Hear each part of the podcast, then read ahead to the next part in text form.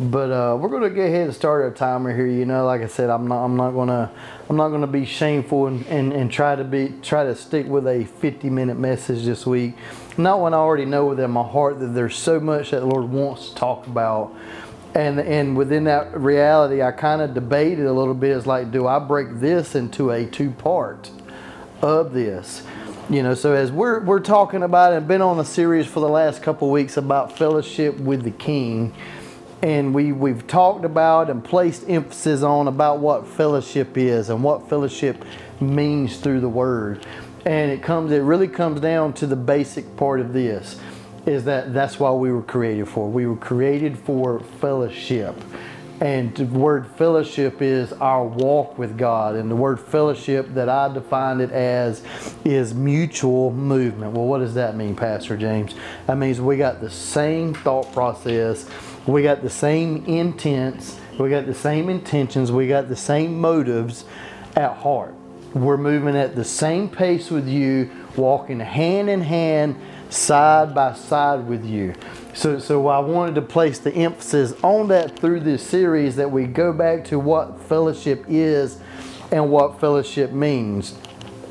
And so the first, the first week we talked about the meaning of fellowship. The second week we talked about the fellowship of remaining, and within the remaining, um, within the remaining, um, you know, we talked about the process of even either being removed from the vine or being pruned of the vine. And the, the separation between those two is that you only get two options. Is one is a complete removal from who we are in God. The second removal is is the things that take away from everything that God wants to produce in our life. So when we prune a vine, what do we do? We cut away the parts that's robbing from the fruit. The very thing that's causing it to be fruitful, the very thing that's causing it to produce the fruit that God's called it to. So Jesus had even said this in in, that, in John chapter fifteen, verse six. He said that those that don't produce the fruit, or those that are cut off, he called them useless.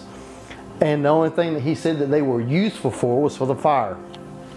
I'm not making this up. This is in your Bible. If you pick up your Bible and you read this, you'll see this very plainly, because it is in red letters as well in John chapter fifteen. I would I would strongly advise slash and encourage everybody to, to become very familiar, not with just that passage, but God's heart. Because like I said, God's Word is just a massive love letter that He's written to us.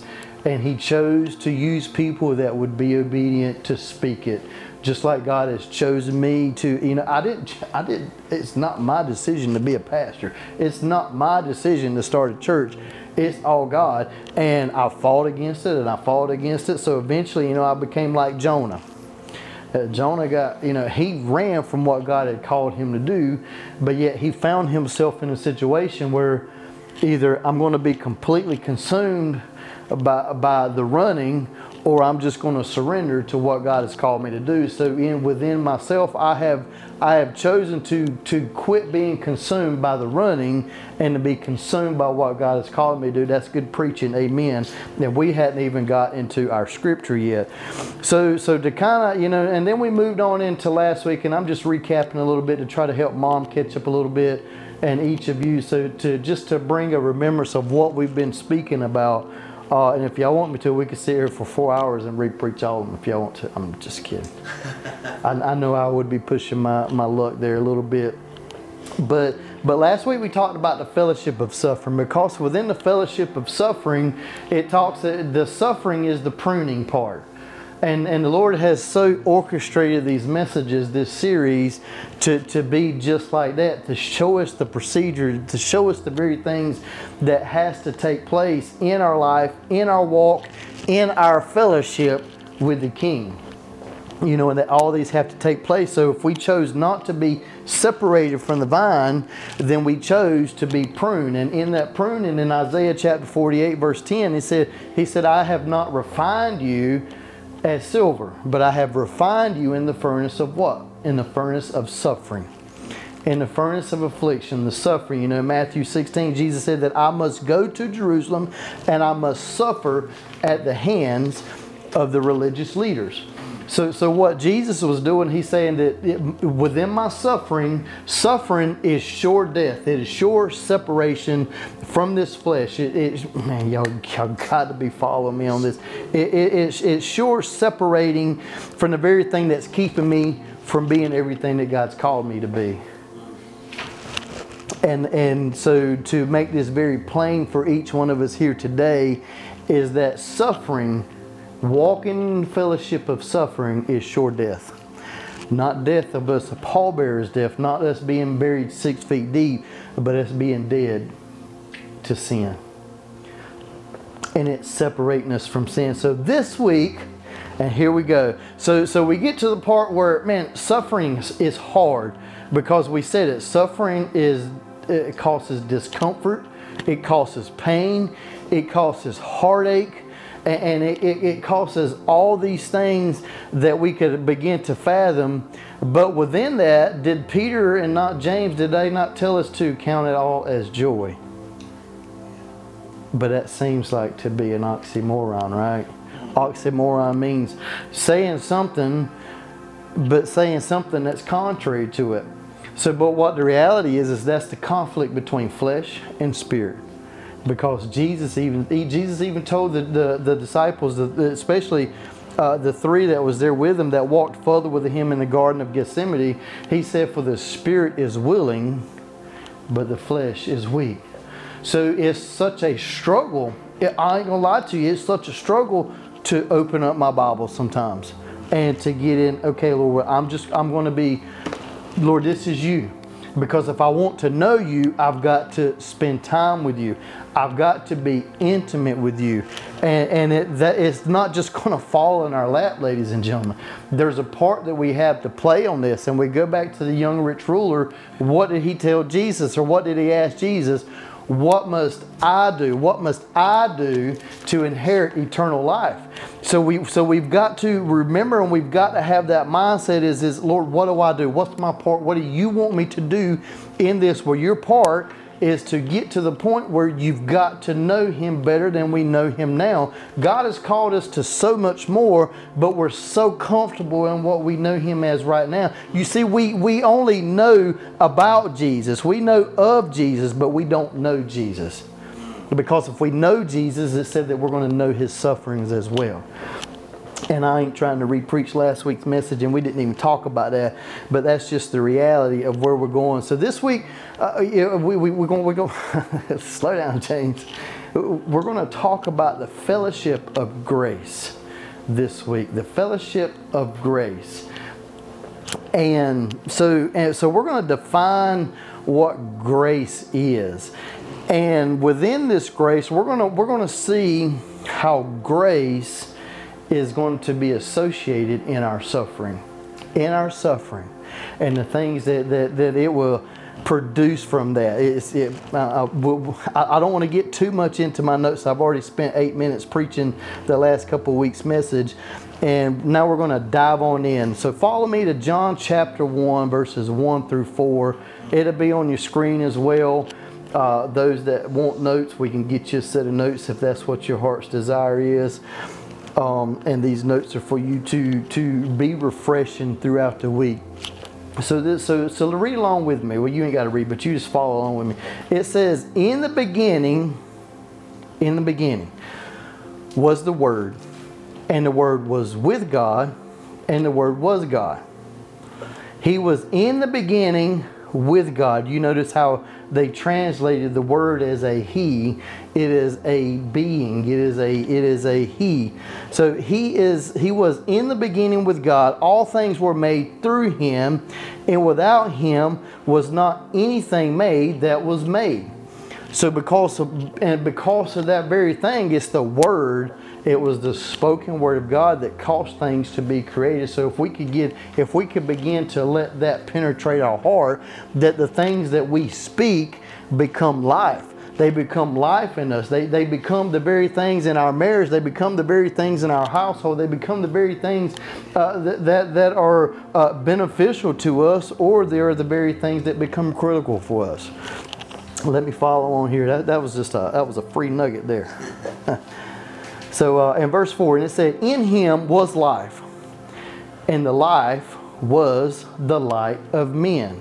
Now follow me to verse fourteen. And it said, and the word became flesh and dwelt among us. And we have seen his glory, glory as the only Son from the Father. Now I want you to catch this, and you're going to catch this throughout this message. He was full of grace and truth. Follow me on that. He was full of grace and truth.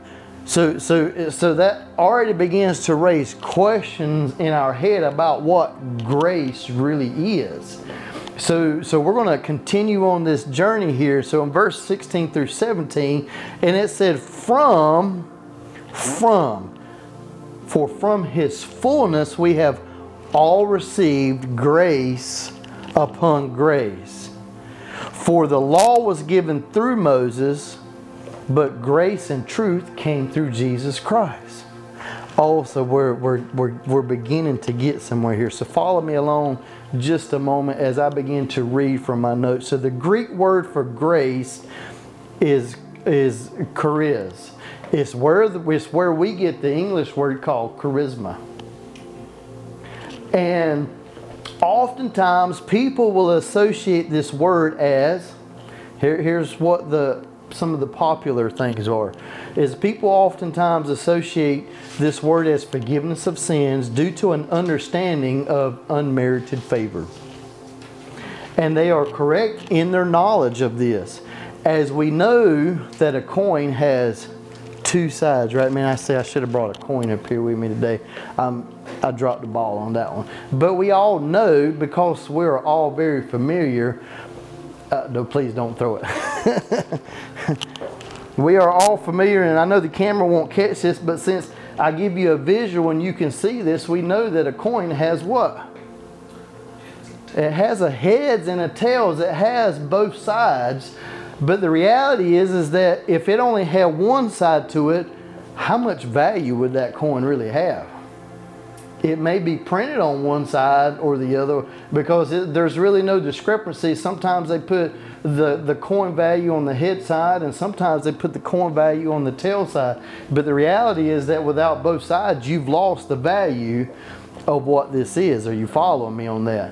So if you go to the store and uh, and all you have is a head side of this and not a tails, they're going to begin to, hey, dude, this ain't real, you know? This, this this ain't real. This isn't legit. Take your fake money somewhere else, and because oh, we're going to just going to cut now. When you start getting to dollar dollar bills, y'all remember the Goonies? Fifty dollar bill, fifty dollar bill. It was it was printed out money, and but it was fake money.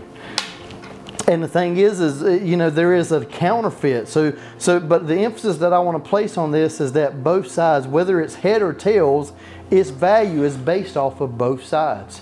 So what I want to do today is I want to bring you the other side of the coin that so many people aren't teaching, that so many people aren't preaching about what grace primarily is.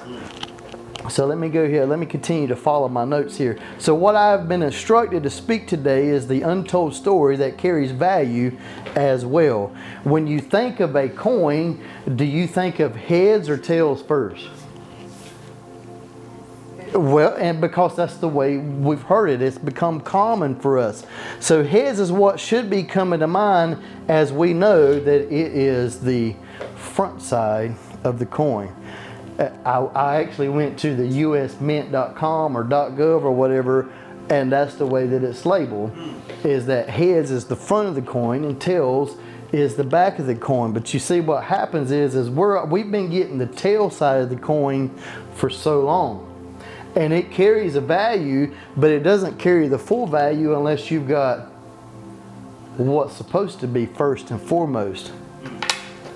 Mm. So, so heads is what we should be coming to mind, as we know that the front of the coin is heads and the tails is the back of the coin. And they both carry equal, uh, uh, they are both equal in value, as it takes both sides to make it complete. But for me, this side of the coin has been life-changing for me and has brought definition to my fellowship with God. This side of the coin that we're going to preach about today has been life-changing for me, in me, through me, in in everything, every facet of my life. You know, if you think I'm, well, I mean, Kaylee gets to see me all the time, but and Becky gets to see me. But if you think I'm radical here, I'm always radical. You know, now don't get me wrong, I, I do have discomforts. I do have times where where God has to bring, uh, a lot of times where God has to bring correction to me. But but the thing is, is that he's swift to do that. He's very swift to do it, and it doesn't make me bipolar just because I immediately apologize after I've done something wrong. That just means, hey, the Holy Spirit's dealing with me, and we bring correction to that right now. Not next week, not not next year, right now. And that's where that's where we become, where to be pruned or to be refined makes us malleable. We're easy to shape and we're easy to mold. It don't take much influence to say, hey, turn this way, and then you turn. So so so here's what I want to do today is, uh, there is a nationwide poll done some years ago, and five thousand born-again believers participated in this poll. And they were asked to give three or more definitions of the grace of God.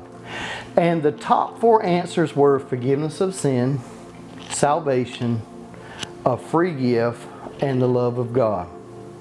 And all of these are absolutely right. Every single one of them are absolutely right. It's the tail side of the coin. It's the tail side of the coin here. But there, but but uh, but this is the one side of the coin that so many people live by and through. And if they and if they live, and if they live by this defining, uh, if of this type of defining, if they define uh, that that type of grace of God is that forgiveness of sin, if it is salvation, well then guess what? That's how they're going to live by grace. That's how they are going to walk in grace. That's how they are going to operate in grace. So, but only two percent of the people, so what's two percent of five thousand? Who's a good mathematician here? A hundred. That would be, that would be one tenth of a percent. So, but man, you were closer than anybody else. So we'll give, we'll give him a an E for effort on that one. How about that? No, I'm just kidding. So only two percent, which means one hundred of the five thousand people who took the nationwide poll defined grace as God's divine empowerment. That means that ninety-eight percent of the people had no clue that God's grace is God's power. So, so what are you saying here, Pastor?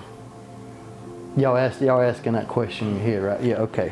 So, so when we don't fully understand a definition, then we lack the knowledge of its true of its true meaning. So when we don't understand that God's grace is God's empowerment, when we don't understand the other side of the coin that holds the value, then we neglect to know what the true value is of that coin. That value of that coin has been based off of what people has told us that it is. And next week we're going we're going to get into the fellowship of Revelation.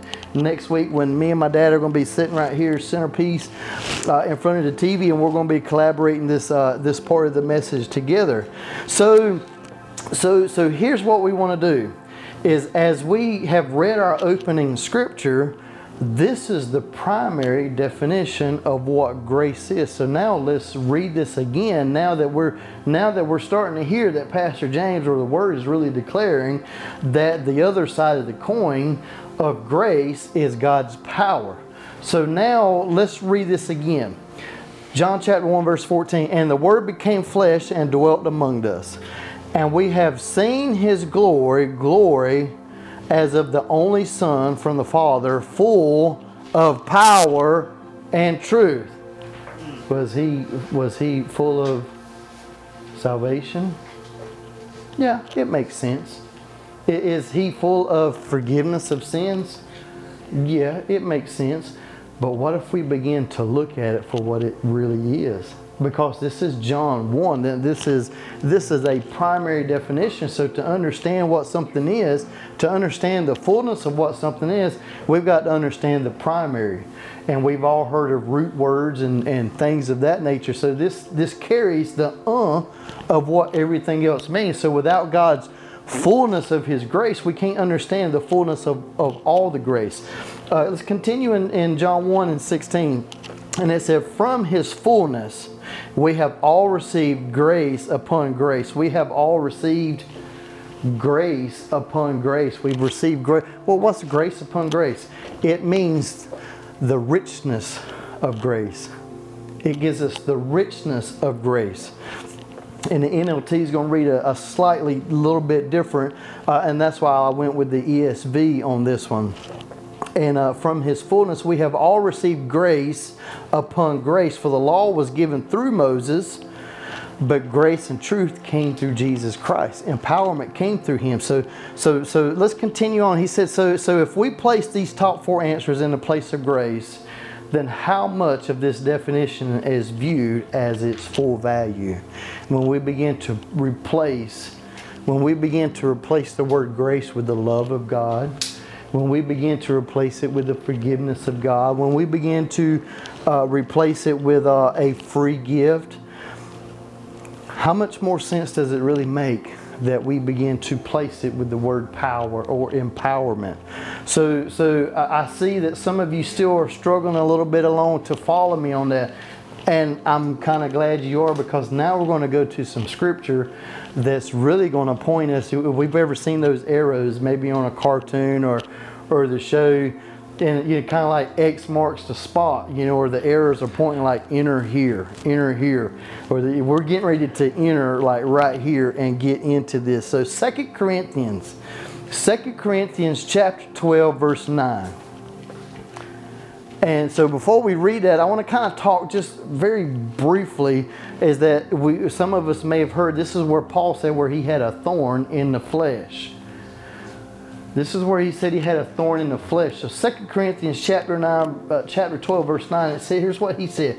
He said, but he said to me, who was he said to me? God said to me, Jesus said to me, the Holy Spirit said to me, my grace is sufficient for you, for my power is made perfect in your weakness.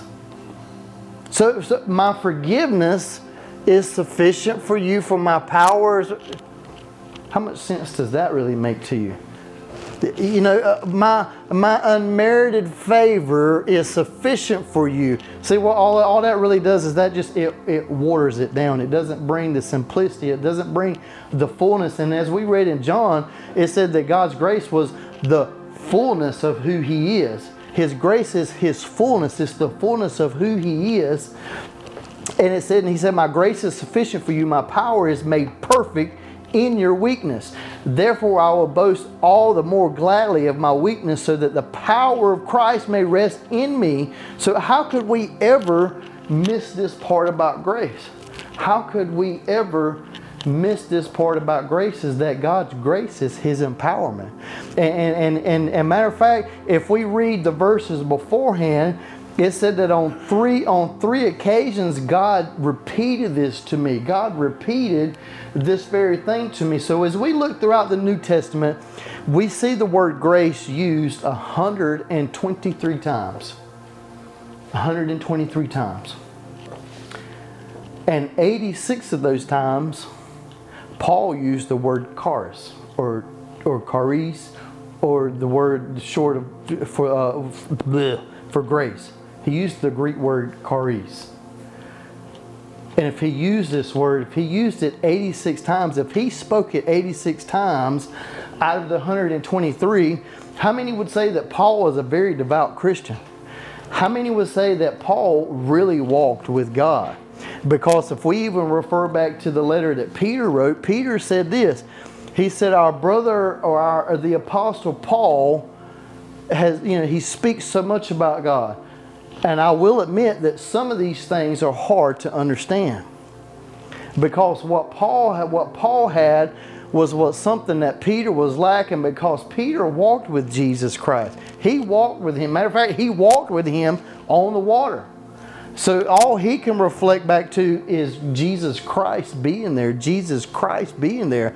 But the reality is, is Paul did not become converted to Christianity. He was in Judaism, because he was a Jew. He was a devout Jew. He was he was he was uh, you know, he went to school to be a Pharisee, you know, and and even Paul persecuted and he killed Christians that, that labeled themselves as followers of Jesus Christ. He put, literally, he put these people to death. But yet we have this same guy that speaks about the word grace eighty-six times out of one hundred twenty-three, and he talks about that grace is God's empowerment. So, so, so, so the question here is this: um, I don't see any people that we know right now that wrote a letter of the Bible, right? So, so if Paul has thirteen letters in the New Testament, then Paul had a revelation that so many people didn't have. So if Paul had to say this, then I think that it's important that we need to hear it, because we can't dismiss something that Paul says because of something that we don't understand. So, so follow me. Um, so here's another important thing that I saw, you know, that Lord showed me. So Paul used this word so profoundly that it shifted him from who he was to who he is now. So Paul had this revelation. I want you to hear this. Paul had this revelation after twenty years of having fellowship with God. How do you know that? Okay, so the very first letter that, that Paul wrote was First Corinthians. So what chapter are we reading out of? Second Corinthians. So that means he wrote this letter very shortly after. Jesus was crucified. He died, he was crucified, and he resurrected from the grave in thirty A D You know when, you know when, and so scholars have, have found this and showed this, that anywhere from four to seven years, it's only a three-year window, so there's not much difference. A four to a seven-year span had passed away before Paul was converted to Christianity, after Jesus had died, resurrected, and had ascended to the Father. Excuse me. So Paul had no affiliation with Christ other than seeing him as being false. So he persecuted anybody else that believed in that same manner. So, so Paul wrote his first letter, which was First Corinthians, in fifty-six A D So how many years is that? So let's just say Paul was converted in thirty-seven A D And if so, if he wrote First Corinthians in fifty-six A D and then he wrote Second Corinthians fifty-seven A D How many years is that after Christ? twenty years. So twenty years of what? Somebody said a lot. Womp, womp, womp. Did I do that right? Yeah. Okay, help me out here. so, so the reality is, is it took Paul twenty years to catch this revelation through his fellowship with God. twenty years, and we're still sitting in church today, and nobody is still seeing this side of the coin. Nobody is seeing this side of the coin, that God's grace is his power. And Paul caught this at the very beginning of the letters that he wrote. Now, it took him twenty years of his conversion to begin to, to write letters to the churches, in which we are the church as well. So he's writing letters to us because it concerns us, because all scripture is what? Is given by inspiration of God. So, so, so the reality is that he, you know, it took him twenty years in his fellowship. I know I can continue to repeat this and continue to say this, but, but the reality is that, that he found the other side of the coin. He found out what grace is, is because God mentioned it to him three different times in the letter that he was writing to the church of Corinth, to bring correction to them, to bring uh, affirmation of who they are supposed to be in Christ. So he caught this revelation, and here we are. We still haven't caught it. We still haven't heard it. How many has ever, how, let's just be honest, how many of us has ever heard about grace being God's empowerment? Very few of us. And and I'll be honest with you. I've been on this walk for a long time. Now, don't get me wrong, I did walk away. But there was still so much of everything that God showed me, so many things that I've read and that God's taught me, that just, it never left me. It was still there. But I have walked away from God, and I came back to God over the last four or five years, six years, or however long that is. I don't, I don't even lose track of it. But the reality is, is I never caught the other side of that coin until that many years ago. And the way that it's shifted my life, the paradigm shift that's happened for me, the, the very things of who it's created me to be. Because if anybody was on the on the outside looking in, and I'm not to pick on Richie, but Richie has seen me. Richie saw who I was prior beforehand. You know, my wife has seen me, my daughter has seen me, uh, but they've seen me all their life, you know, and Richie's known me for a while. And and and, and I've heard him confess to, to uh, to someone else. John, he said, no, Mister James really is different. He is different. And it's not about me. It's not about what I've done, but it's about what I've let God do through me. And, and, and what's happened is I've allowed the grace of God to be in operation in my life. So, so later on, Peter caught a same revelation. Follow me over here to Second Peter chapter one, verses two and three. We'll read this in the N L T version. And it says this, and it says, may God give you more and more grace. Some translations it said that may grace be multiplied to you. But here in N L T it says, may God give you more and more grace and peace as you grow in your knowledge of God and the Lord, and, and Jesus our Lord, by His divine power. God has given us everything we need to live a godly life. Let's stop. So, Pastor, you mean I, I can live a life without sin? Then why would He say that He's given you everything that you need for living a godly life? This is exactly what grace does for us, ladies and gentlemen. It puts us in a place where we allow God's power to work through us, because He told Paul, he said that, he said, my grace is sufficient and it works best, or it's perfected in your weakness. So, so Paul, so Peter also caught this revelation of God's grace, and he takes it a step further, and he says that it may it be multiplied in your knowledge. So I really like the way that he went with that, because we've placed emphasis throughout this series on the word knowledge, and the word knowledge, or the word to know, carries an intimacy type of terminology with it. This interpretation is, is based off of intimacy. So, so that may God's grace, may His empowerment, may His empowerment be multiplied in your life as you become intimate with God. Boy, did y'all hear me on that one? So here's what I'm saying. I'm going to break this down for you. The more intimate that we are with God, the more intimate that we are with God, the more that we become to know Him as Lord, as Master, as Savior, the more that we become to know Him as, as the one who empowers us, the more grace that we get. The more grace that we get. So, so with that being said, so, so where does grace come from? So if we remember, we read back in John chapter one. It says, in the beginning was the Word, the Word was God, and the Word was with God. In verse fourteen it says, and the Word became flesh and dwelled among us. And in verse sixteen, and it said, in the fullness, in the fullness of who He is, He has given us grace upon grace. The fullness of who He is, the fullness of His Word, the fullness of His Word, the fullness.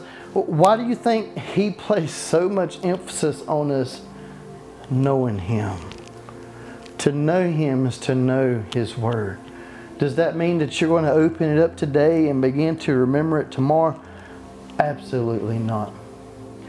But when it becomes repetitive, like I said, like we said this morning during prayer, uh, right after worship, the more time that you spend with somebody, the better you know them.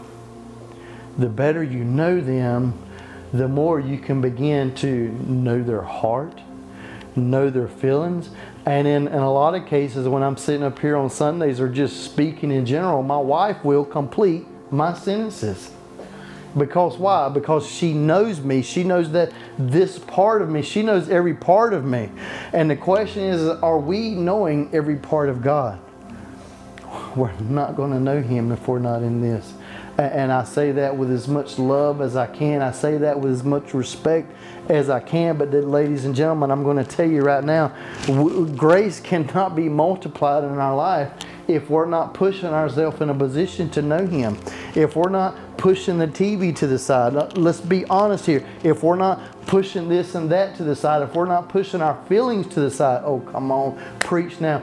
If we're not pushing these things away from us that separating us from God, we're not going to know Him the way that He wants us to, and we're not going to receive the empowerment, that the fullness of who He is, the fullness of His Word is the empowerment that He wants to give us.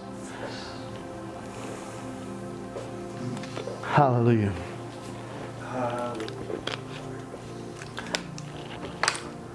So to have mutual movement by being closely associated with Jesus in His death and His resurrection is where we come to knowledge of Him, walking with Him, walking through His Word. So to know Him is to have fellowship with Him and His suffering. God's grace, now listen to this, God's grace is a byproduct of your fellowship of suffering. God's grace is a byproduct. What is that? What does that mean? It's what's produced through our suffering. Lord, I'm suffering for You. I'm suffering the agony. I'm, I'm suffering the, I can't find a building. I've been rejected three times this week from a church building. Three times. But you know what, Lord? I am despaired. I am distraught. I am discouraged. But you know what? I'm encouraged. You know, and through my prayers, Lord, I, through my frustration, I'm humbled. Through my frustration, I'm humbled because flesh wants to, flesh wants to give up. Flesh wants to to, to just kick the can and, and call it quits. Okay, well then we'll just continue to stay here in the house. But see, God's called us to more. And the more is not going to come by continuing to do what I'm doing. It's going to require more. So the question is that you have to pose to yourself is, are you giving more? Are you allowing God's grace to empower you to be able to make that next step? Are you allowing His grace to allow you to make the next step? Even when you feel like you want to give up, are you allowing grace to propel you to more?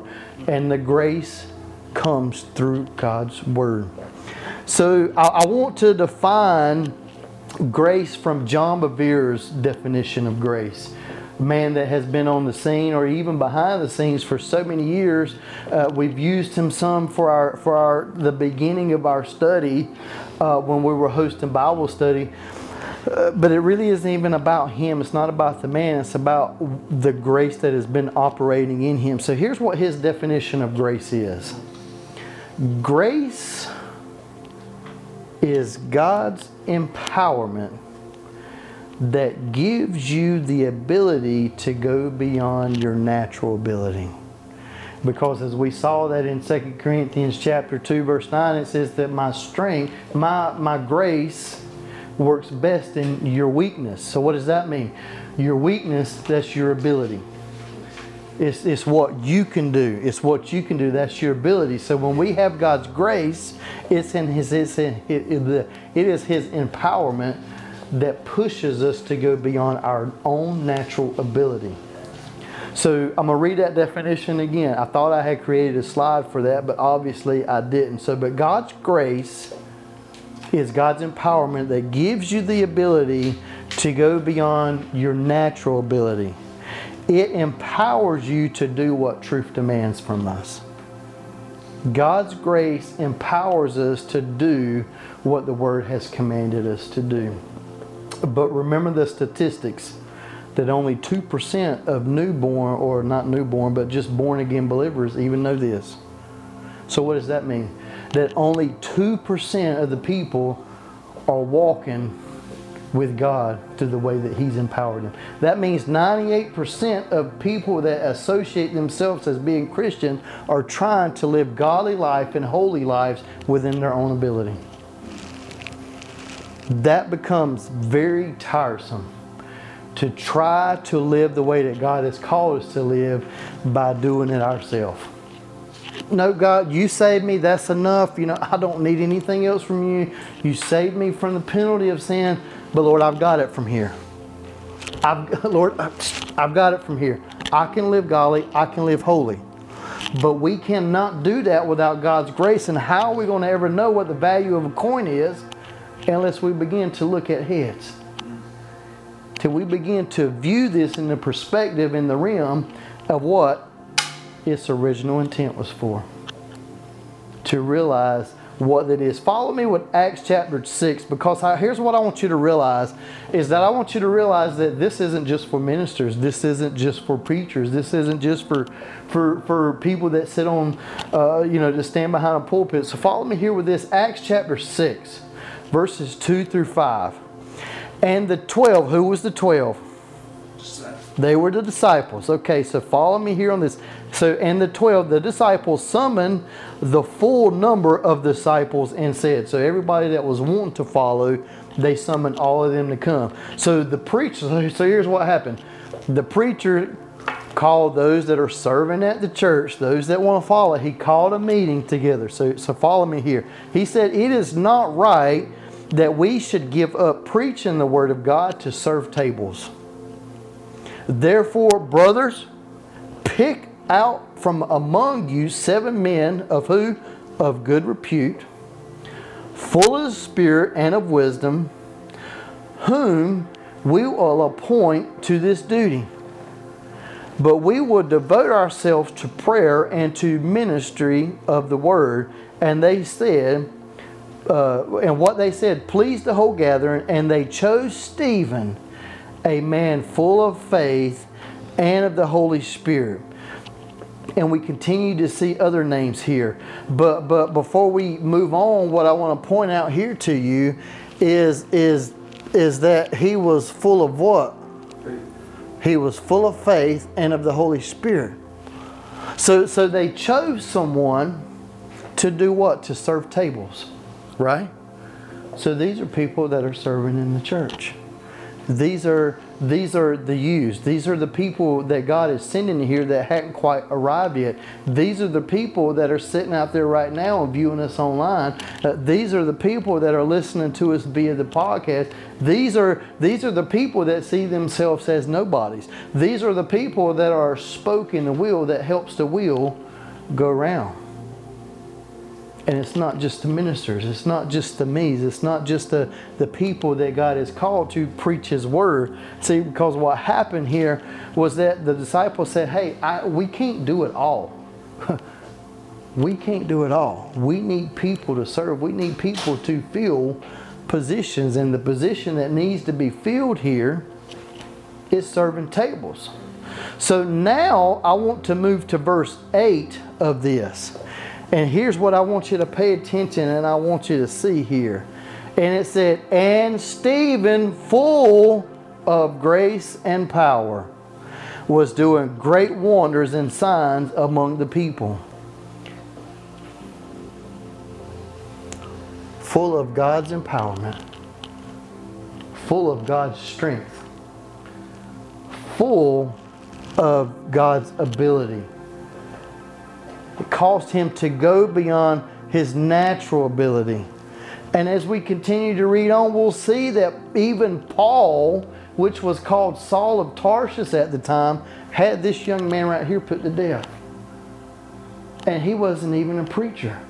He was just a follower. He was just he was just one who served, but stood boldly for the, what the Word of God had to say. He stood boldly for what the kingdom of God that needed to be preached to, to, to, and the life that needed to be lived. He was full of God's empowerment.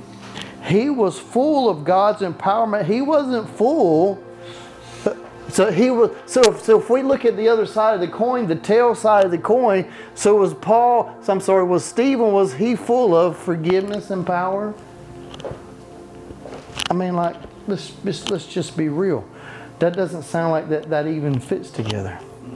But when we replace that word grace here with God's empowerment, and remember, God's grace is God's grace is His empowerment that allows us to go beyond our own natural ability, because Peter Paul said that God's grace is sufficient. It's all that I need. It is perfected, or it works best in my weakness. So the grace of God is not limited to those who preach the gospel, but those who serve the gospel of Jesus Christ. Hear me on that. The grace of God is not limited to those who just preach the gospel, but those who serve the gospel. So if only two percent of Christians realize what grace is, and they are living what Peter defined God's grace empowerment to live a godly life, then, then what are the other ninety-eight percent living? And I, I know we've touched on that, but what are the other ninety-eight percent living that don't realize that God's empowerment or God's grace is His empowerment? What are they living? A godly life within their own ability, a life that quickly becomes miserable and chaotic. When we're trying to, because because you know what, man, I, I can put on a show and and I can read this word and it's like, okay, well, that's just not going to happen in my life because I can't do that. But when God tells me, He said that, you know, Paul, uh, Paul said this in the book of Philippians, he said, I can do all things through Christ who strengthens me. What do you think that word strengthen is again? Grace. It's the same word as charis. I can do all things through Christ who gives me strength. I can do all things through Christ that he, who empowers me to be able to do things that I say I can't do, that people say I can't do. See, it was God's grace that allowed Peter to walk on the water, because that was what? That was beyond his natural ability, was it not? But yet we got so many people trying to operate on the tail side of the coin and live a godly and a holy life within their own ability, and they're failing miserably. We, we've got, I, I, I don't know, because I don't watch the news very often, but I'm so sick and tired that over my lifetime that I get tired of hearing ministers being arrested because they're pedophiles, because they rape little kids, that they do things that they know that they shouldn't be doing, but yet they're trying, they were trying to live a holy life. They were trying to live a godly life within their own ability, because they've been based this off of what? Off of what they've been told. Off of what they've been told, but yet they didn't. They didn't flip. See, man, I'm looking at heads now. See, I'm glad y'all can't see which side is which. Richie would say, I ain't got my glasses on today. He said, I left him at the barracks, Mister James. Or he calls me Poppy now. So I, I love that. I love my son. So, so, um, so let me give. So could this be the very, uh, could this be why certain individuals had developed a doctrine based off of a misconceived grace? Maybe, maybe this is why it says, oh, I'm not doing what I should be doing, but oh, the grace of God has me covered. Did Paul not say in Romans chapter six, what is it, what does it say, Romans chapter six, verse two? It should, should we continue to sin that grace may abound? Wow. Should we continue to sin just because I can be forgiven of sin? Should we continue to sin because God's empowerment abounds? It continues. It doesn't stop. It allows. It's continuously pushing me to live a life beyond sin.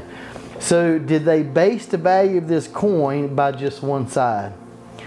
Are you tracking with me on this? Because there are... I, I, I don't want to say that there's certain denominations, but there's individuals. I'm just going to be real with you, that they say, because of God's grace, I'm forgiven. Because of God's grace, I can live however I want to live. But did we not, do we not remember just reading in John chapter fifteen when we preached on the fellowship of remaining, that, that we move from, from, we're either going to be separated, we're going to be stripped off of the branch, because we're not producing. So at what point does that does that tell me, well, I can be a part of the branch and I don't have to bear no fruit? I'm just I'm just following this. I'm just hanging out. Uh, man, that was that was bad, wasn't it? Yes. but but you know, as as as we've heard in some story, why don't you act like a tree and leave? leave. But that's the reality, is that's what's going to happen if we're not producing the fruit. So how could we how could we ever misuse grace? How could we ever misunderstand grace? We can misunderstand grace when we've not fully known what it means.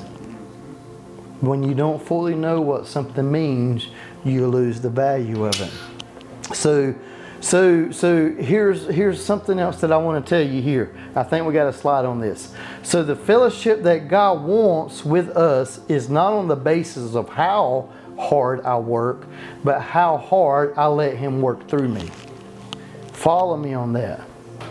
Take pictures. But circle this in, or write this in your Bibles. It's in your note. That there's, a, you know, I created a slide because this here's my one-liner that the Lord's given me for this message. The fellowship that God wants with us is not the basis of how hard I work, but how hard I let Him work through me. That's God's grace. The basis of my fellowship is allowing Him to work through me. Like right now, I'm not a speaker. I'm not a public speaker. And sometimes you might say, hey, well, Pastor James, you, you do an all right job. But the reality is, is it's not me that does this. It's the grace of God that allows me to do this. I don't know how to study. If you would have saw my G P A in high school, you would never see me in the way that some of the things that the Lord speaks through me now, because it just totally blows my mind. I never even took the S A T, but I would imagine if I took the S A T, who took the S A T here? I'm sure you did. You you did too, and you did. Mama's like, what's what did I sat on? Oh, see, that was a good one. See? Yes, yes. I thank y'all for those online that are laughing with me on that. But see, I would imagine the S A T, I would probably would have failed miserably because my thought process was not education, was not trying to better myself. It wasn't about trying to go to college. It was about, can I barely make it through life? And I never thought about what life was going to be after school. Never did. That was one of the reasons why I joined the Marines. I was like, I got to do something with my life because I'm sitting here and all I'm doing is getting in trouble. I'm either getting arrested, I'm chasing somebody else's girlfriend, and I'm going to be on the world's most top hit list if I continue to live the life that I'm living. And, and and I know some life, some people's lives are rougher than others. Don't get me wrong, but the reality is, is I knew that I was not liking the way that I was going. But but through all of this, through everything that God's doing through me, in me, is I'm allowing Him to work hard through me. And it's not my strength that I'm relying on. It's not my strength that I'm relying on that this week I worked sixty-five hours and I still got a message together yesterday. I still did the yard. Uh, started working on the dryer yesterday. Uh, cut the grass at eight o'clock last night. Got the stuff set up for church today. That was not my strength. Am I tired? Absolutely I'm tired. But you know what? God gave me such sweet rest last night. Because when I laid in the bed, I said, Lord, I said, I need your grace tonight while I sleep. I need your strength because, Lord, I can't do this within my own ability. I can't do this by myself. Lord, I need you, and I need you in every facet of my life. So so I want to close with this passage of Scripture today. And, man, I'm like right on time. I got like eight minutes, and that's just so wonderful how God orchestrates this. So follow me over to Luke chapter two, verse forty. And I'm going to read this in the New King James Version. It said, and, and, and, and just follow me on this one. It said, and the child grew. Who was the child? If we're in the beginning of Luke, we're talking about Jesus here. So, and the child grew and became what? Strong in spirit, filled with wisdom, and the what? Grace. And the grace of God was upon him. So if we begin to look at this word grace, how could we ever misconstrue that the word grace is just forgiveness of sins? Why did Jesus Christ need to be forgiven of something that he's never committed? Why did he need an unmerited favor? But why did he need, and the love of God was upon him? Yeah, the love of God is upon each and every one of us, but we're looking at the wrong side of the coin, ladies and gentlemen. And what happened here was Jesus lived a perfect and a flawless and a sinless life, right? Would everybody agree with that? That Jesus Christ, and if you don't believe me, it's in the Bible. It's in the Bible. He lived a sinless life. There was no sin. The only sin that he had was my sin and your sins that was upon him when he hung on the cross at Calvary. And he died for us. That was the only sin that he ever faced. And carrying our sins, it cost the Father to turn his back on him. He said, my God, my God, why have you forsaken me?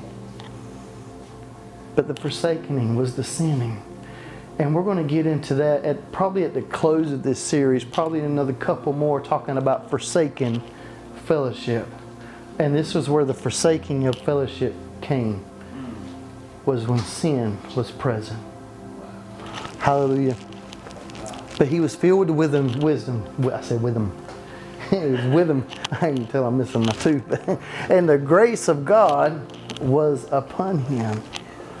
So if the grace of God has been misunderstood by ninety-eight percent of the church, but yet Jesus knew what the two percent was. If he knew what the grace of God was, and if he grew in the grace of God, then that means me and you, we grow in it, because we saw Peter say what? He said, may grace, may the grace of God be multiplied in your life through your knowledge, through your walking, through your fellowship with Jesus Christ. It's how grace is going to be multiplied in your life. So so the good part about the suffering that we preached about last week, because nobody wants to suffer. But I'm here to tell you today the good news about the suffering is that we don't have to go through it within our own ability. We don't have to go through it in our own ability. We have His grace. We have Him to help us to go through not just the suffering, but even the mountaintops, that He's with us. He said, for lo, I am with you, what? Always. Always. Even to the end of this age. He's always with us. He's always pleading for us. He's always beckoning for us. He's always calling us. If I was to continue to call you and to call you, and every time you heard me call you or you saw me call you on the phone and you just hit that ignore button. Oh, look, it's Puppy. But every time I called you and you hit the ignore button, how many more times am I going to keep calling you? Especially when I know that you're not busy. Uh, I, I, I know that you don't have things going on, but I'm calling you, but you continue to hit, you swiping and you're ignoring me. You're sending me to voicemail. How many times is God going to call us until He quits calling us? The good news is He's going to continue to call you until He comes back. And when He comes back, He's only calling certain people then. He won't be calling all people. And it's the very people that He's called true disciples. It's who He's going to be calling. So to every truth there's a what?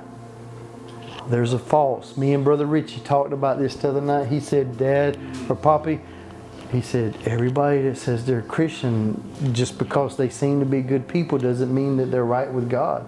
You know, just kind of paraphrasing what he was saying, because he sees that in his heart. He gets to he gets to deal with more people than what me and you do with on a daily basis. Maybe besides Brother Brent. Brother Brent gets to see a lot of people. He gets to witness to a lot of people. He gets to be salt and light to a lot of people. So so so just as as Jesus operated in the grace of God, you have been destined to be in fellowship with God. And John stated this in, in, in First John. Chapter four, verse seventeen. And it says this. What does it say? As He is, also are we in this world. Because when we go back to John one and sixteen, it says that He is the fullness. He is the fullness. He is the expression of God. And as He is, so are we in this world. Did He say the life to come? In the world to come? In this life. In this world, right now, we can we can begin to operate with both sides of the coin now. Because now we know that grace is not just the forgiveness of sins. Grace is not just salvation. Grace is not just the love of God. But now, grace is God's empowerment that gives me the ability to go beyond my own natural ability. That we can have this right now, and from His fullness we have all received grace from grace, the richness of His empowerment. The richness, what does this mean? This means the very best that He can give you. The very best of His empowerment can be upon us. So this is the quintessential, I get to use this word again, I don't get to use it too often. This is the quintessential, what does quintessential mean? Quintessential means it represents the most perfect example of equality. The represents the most perfect example of equality. So this is the quintessential of Jesus, the most perfect example of God's grace in action was the life of Jesus Christ. And then he said that as he was, so are we in this world, in this life. Let me pray with you. Dear Heavenly Father, Lord, I just thank you today, Lord. I thank you, Lord, for Lord, for a richness, a deepness, Lord, of a better understanding. The other side of this coin, Lord, of what grace truly represents for us. Lord, and as you have called us to fellowship, Lord, you've called us to walk in this grace, to walk in your empowerment, Lord, to walk these things out, Lord, that you've called us to do. Lord, we know that it's hard in this life. We know that the world is against us, that everywhere that we turn, Lord, that there's opposition. But Lord, you've given us grace, Lord, to be able to, Lord, not only to endure it, but Lord, overcome it, Lord, because you've called us to be more than conquerors, Lord. You didn't say, Lord, that we would barely overcome it. Lord, you said that we would be beyond that, that we would be more than conquerors, Lord, that we would be more than successful. But Lord, we have to remain in you. We have to remain in you and let you work through us, Lord. It's not how hard we work, but it's how hard we let you work through us. Lord, let your grace be multiplied in our lives. If you would just be honest with yourself right now, nobody's looking, just raise your hand and say, Lord, I want more grace. Lord, I want more grace.